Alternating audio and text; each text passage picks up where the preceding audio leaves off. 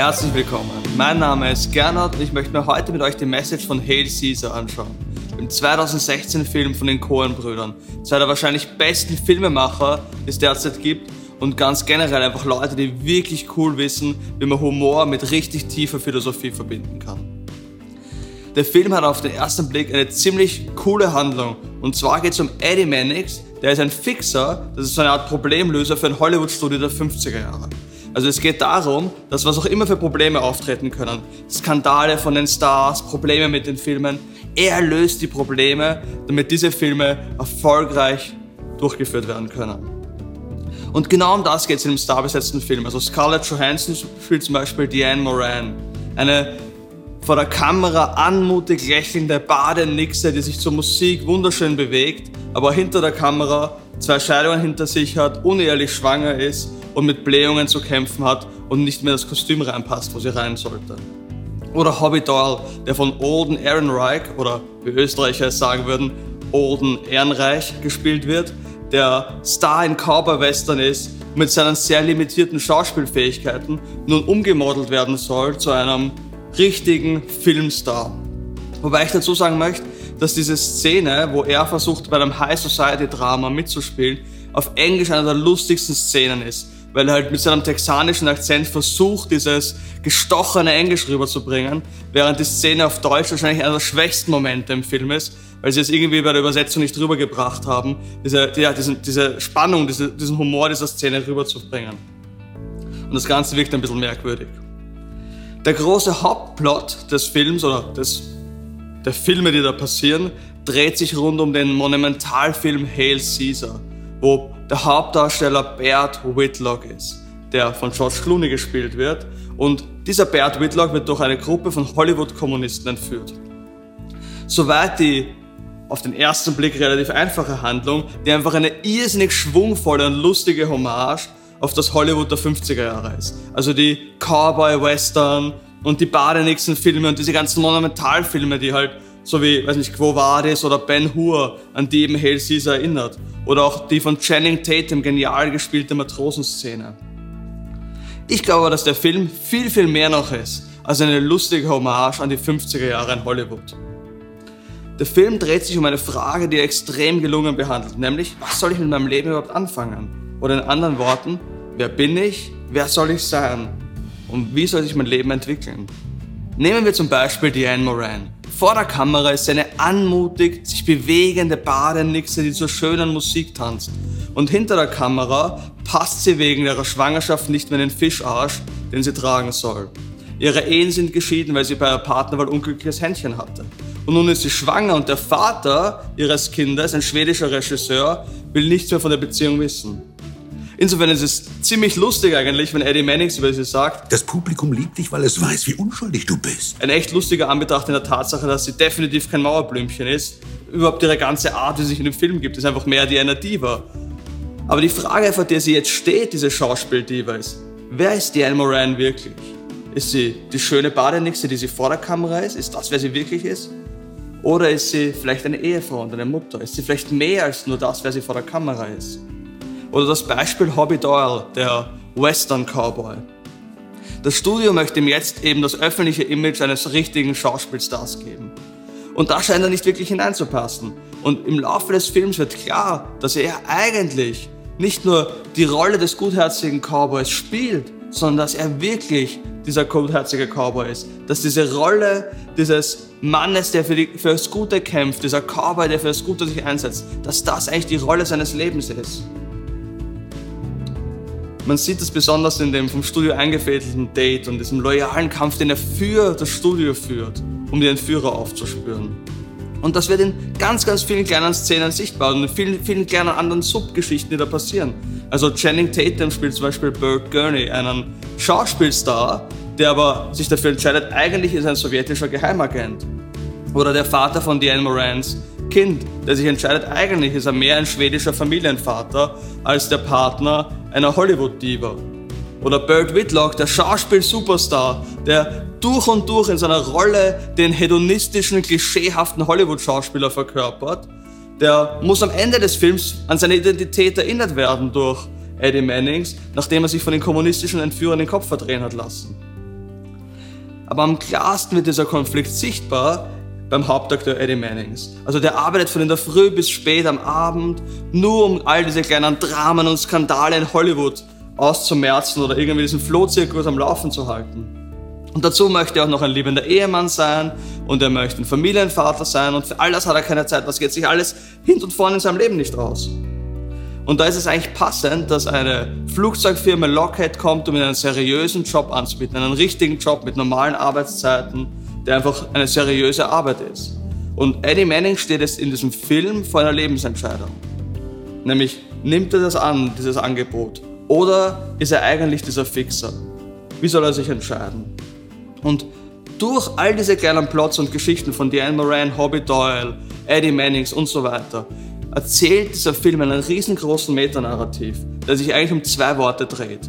Geschichten, also Erzählungen und Glaube. Die Bedeutung und die Macht von Geschichten zieht sich durch diesen Film hindurch. Also der Erzähler lässt, lässt uns am Anfang des Films wissen, es ist 5 Uhr morgens, mitten in der Nacht für einige. Aber für Eddie Mannix der Beginn eines neuen Arbeitstages. Das Filmstudio, für das er arbeitet, erschafft Geschichten. Jeder ein Drama am helllichten Tag oder ein Traum im Mondschein. Und in der für mich lustigsten Szene, aber das kann auch daran liegen, dass ich einfach fasziniert bin von philosophischer Theologie, da werden genau diese Themen, nämlich Glaube und das Erzählen von Geschichten miteinander verknüpft. Also der Monumentalfilm Hail Caesar, der soll ja Jesus Christus darstellen. Und um irgendwelche Boykottaufrufe, Proteste durch irgendwelche religiösen Gruppen zu vermeiden, lädt nun Eddie Mannings religiöse Vertreter ein, um mit ihnen über das Drehbuch zu diskutieren. Und die Szene ist so lustig, weil einfach in diesen Diskussionen zwischen diesen religiösen Vertretern kommt einfach immer mehr hervor, wie für Außenstehende wie Eddie Mannings manche theologischen Differenzen auch einfach lustig und absurd wirken, auch wenn sie im Essentiellen eigentlich wichtig sind. Aber was ich besonders fand, ist die Einleitung zu dieser Szene, die Eddie Mannings gibt und wo Eddie Mannings eine, glaube ich, extrem profunde Reflexion, philosophische Reflexion zur Bedeutung von Geschichten und von Filmen gibt. Aber Sie wissen sicher auch zu schätzen, dass erhebliche Massen von Menschen Filme sehen. Zur Information, Erbauung und ja, natürlich zur Unterhaltung. Hier bei Capital Pictures bemüht sich, wie Sie wissen, nun ein Heer von Technikern, Schauspielern und erstklassigen Künstlern darum, sie auf die Leinwand zu bringen. Die Geschichte von Christus. Eine famose Geschichte. Eine, die schon erzählt wurde, ja. Aber wir bilden uns ein, dass sie noch nie so differenziert und schwungvoll erzählt worden ist. Vielleicht, Sir, vergessen Sie die Erzählungen der Heiligen Bibel. Ganz recht, Patriarch. Die Bibel ist natürlich grandios, aber für Millionen Menschen sind Filme der Bezugspunkt zu der Geschichte. Filme sind eine Kunst, Geschichten zu erzählen. In den Worten von Eddie Manning, sie dienen zur Information, zur Erbauung und zur Unterhaltung von Massen von Menschen.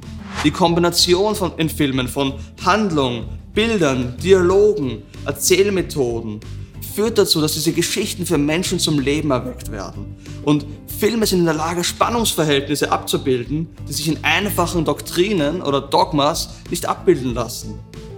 Und das Ganze hat mich irgendwie beim, beim Anschauen an Thomas von Aquin erinnert, der in seiner Summa Theologica im Mittelalter unter anderem über die fra großen Fragen nachgedacht hat, ähm, können wir überhaupt Gott buchstäblich beschreiben? Also ist Gott nicht so viel größer als unsere Worte? Und können wir jemals einen komplett transzendenten, komplett andersartigen Gott jemals erfassen und verstehen? Und ich glaube, dass der Film uns auf einen christlichen Weg hinweist, wie wir Antworten auf diese Fragen finden können, auf den Wert von Geschichten. Und zwar, Geschichten sind eben ein Wert, der uns Dinge erfassen lässt, die wir sonst nicht in abstrakten Gedanken erfassen können.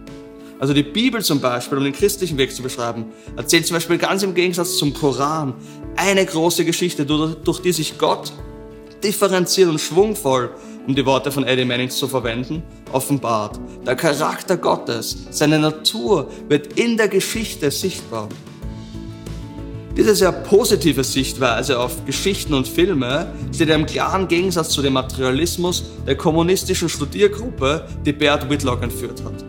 Also die Diskussion am Studierabend könnte als ja, Kontrastprogramm oder Gegenentwurf gesehen werden zu der Diskussion, in die ähm, Eddie Mannings hineingestolpert ist, diese Diskussion über religiöse Ideen. Weil Professor Marcuse unterhält sich dort mit Bert Whitlock über die Frankfurt-Schule, über die marxistische Dialektik. Und beide sind komplett unterschiedliche Blicke, also Glaube, Religion und Marxismus, Materialismus, marxistische Dialektik sind komplett unterschiedliche Blickwinkel darauf, wer der Mensch ist, den Wert von Glauben und den Wert von Geschichten. Für die kommunistische Studiergruppe sind Geschichten nur Werkzeuge der Macht und des Kapitalismus, durch die Menschen Brot und Spiele bekommen und unterdrückt werden. Die Autoren, die ja selbst eigentlich ironischerweise in Malibu sitzen am Strand, Sandwich-Schnittchen essen, Tee trinken und da miteinander über kommunistische Ideen diskutieren, sehen sich und die Massen durch diese Maschinerie und durch die Geschichten ausgebeutet. Was es aus ihrer Sicht braucht, sind nicht Geschichten, nicht Dramen und nicht Träume, wie sie das Filmstudio von Eddie Mannings produziert, sondern es braucht die dialektische Methode, die Wissenschaft der Geschichte, Realismus und Theorie statt inspirierter Geschichten. Der Film verwirft in seiner Handlung diesen nüchternen, trockenen Realismus der Marxisten. Stattdessen ruft er uns auf, dass wir unsere Rolle in dem großen Drama des Lebens finden, in der großen Geschichte uns einordnen. Als Bert Whitlock nach seiner Befreiung von den Entführern, ähm, von den Kommunisten beeinflusst, mit Eddie Manning sich unterhält und ihm die ganzen kommunistischen Theorien erklärt und dann sagt, naja, all diese spirituellen Dimensionen in den Geschichten, die sind alle nur Illusionen, die sind nicht wahr. Da fängt er sich von Eddie Mannings ein paar Ohrfeigen ein und Eddie Mannings hält ihm eine gesalzene Rede, wo er vorstreicht, jeder hat seine Rolle in dem großen Drama der Geschichte zu spielen. Und dann sagt er, Bert, geh da raus und sei ein Star. In anderen Worten, spiel deine Rolle in dem großen Drama des Lebens und tu das Beste, deine Rolle auf die überzeugendste Art und Weise zu spielen. Wir sind in den Worten des großen Philosophen Heidegger in diese Welt geworfen und haben jetzt diese existenzielle Herausforderung und wir sollten sie annehmen und sie leben. Aber wie sollten wir das tun? Woher wissen wir, was unsere Rolle ist? Wie sollen wir diese Entscheidungen treffen? Um die Antworten, die der Film gibt, müssen wir, glaube ich, zwei Szenen des Films uns anschauen, die diese Fäden verbinden. Der erste ist, wenn Eddie Mannings gemartert ist von dieser Frage, von dieser Entscheidung, von der er steht, geht er beichten. Und im Beichtstuhl gibt ihm sein Beichtvater eine sehr einfache, aber profunde Antwort. Er sagt, Gott möchte, dass wir das tun, was richtig ist. Die innere Stimme, die dir sagt, was richtig ist, sie kommt von Gott, mein Sohn. Und auf den ersten Blick klingt das ein bisschen so wie dieser ganze pseudo-philosophische Klischee, Schmafu von Folge deinem Herzen. Aber die Antwort, die Eddie Mannings hier bekommt, ist viel, viel profunder. In dem Dialog, den er hier mit seinem Beichtvater führt, wird ein Kontrast gezogen zwischen dem Richtigen und dem, was eigentlich einfach und leicht wäre. Und der Beichtvater sagt zu ihm, nicht den einfachen Weg soll er wählen, sondern den harten, den richtigen Weg. Gut, aber wie sollen wir das tun? Und wie hilft uns das jetzt im Leben zu orientieren? Dazu müssen wir eine Szene davor springen, bevor der Eddie Mannings zu seinem Beichtvater geht. Als George Clooney zu Fuße des gekreuzigten Jesus eine mitreißende Rede hält über die Liebe Gottes, die Vergebung Gottes und wie Jesus da jetzt mitten unter uns gekommen ist, um uns eine neue Wahrheit zu bringen. Eine Wahrheit, die über die Worte dieser Welt hinausgeht. Sind die Worte, die George Clooney oder Bert Whitlock in dem Film spricht. Und der Clou an der Szene ist, dass an der Szene spricht der folgende Satz. Eine Wahrheit, die wir sehen könnten. Hätten wir doch noch. Hätten wir doch nur und an dem Moment ist ein Hänger bei ihm und der Regisseur ruft Cut und das Wort ist Glaube. Glaube ist das Wort, das er vergessen hat. Die Antwort auf die Frage, wie wir diese Wahrheit sehen könnten. Durch Glauben erkennen wir die Rolle, die wir haben in dieser großen Geschichte und wir werden in die Wahrheit geleitet. Oder wie es der große mittelalterliche Denker, Theologe und Philosoph Anselm von Canterbury mal ausgedrückt hat vor vielen Jahrhunderten. Credo ut intelligam. Ich glaube, um zu verstehen. Erst durch den Glauben wird es uns möglich zu erkennen, was die wahre Geschichte dieser Welt ist und was die wahre Rolle ist in dem Drama unseres Lebens und in dem Drama, das dieser Kosmos spielt. Wir können nicht alle Dinge erkennen, nicht alle Dinge erklären, wir werden nie alle Dinge verstehen. Aber durch den Glauben und durch die Geschichte von Jesus Christus, in dem Gott Mensch geworden ist, begegnen wir der Wahrheit. Und durch ihn kommen wir der Wahrheit ein deutliches Stück näher und können der Wahrheit direkt begegnen und erkennen durch den Glauben in seiner Geschichte, dass wir Teil sind dieser Geschichte, dass wir eingeladen sind, Teil durch den Glauben dieser Geschichte zu werden. Und dadurch verändert sich unser Blick auf die Welt und ultimativ auch auf Gott. Und das ist auch der Blick, mit dem der Film endet. Wenn der Erzähler berichtet, die Geschichten beginnen, die Geschichten enden, so war es immer. Aber die Geschichte von Eddie Mannings wird niemals enden, denn seine Geschichte ist geschrieben in einem Licht, das ewig scheint. Und auch wir sind, glaube ich, durch diesen Film eingeladen, diese, diese große Geschichte zu suchen, über sie nachzudenken, uns auf Glauben einzulassen und Teil einer Geschichte zu werden, die geschrieben ist in einem Licht, das ewig scheint. Was denkst du über die großen Fragen, die dieser Film aufwirft? Was denkst du, sind die Punkte, die dieser Film versucht zu machen? Gibt es Aspekte in dem Film, die vielleicht noch zu nennen wären? Und wie hat dir dieser Film gefallen?